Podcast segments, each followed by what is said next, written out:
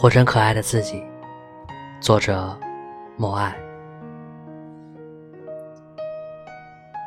做一个阳光可爱的人，没有那么多忧愁抱怨。不要想这么多，老了也是一名老可爱。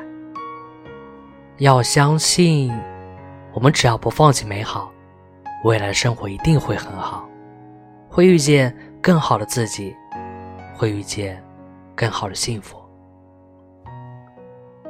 我们每个人都一样，不要灰心，也不要沮丧，幸福自然也就如期而至了。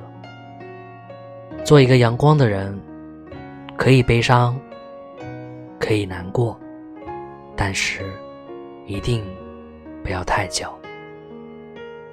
如果你觉得自己不可爱了，那就吃一个可爱多吧，摇晃一下你的小脑袋，卖一个萌，就这样。没什么大不了的，保持你的可爱模样，活成最可爱的自己吧。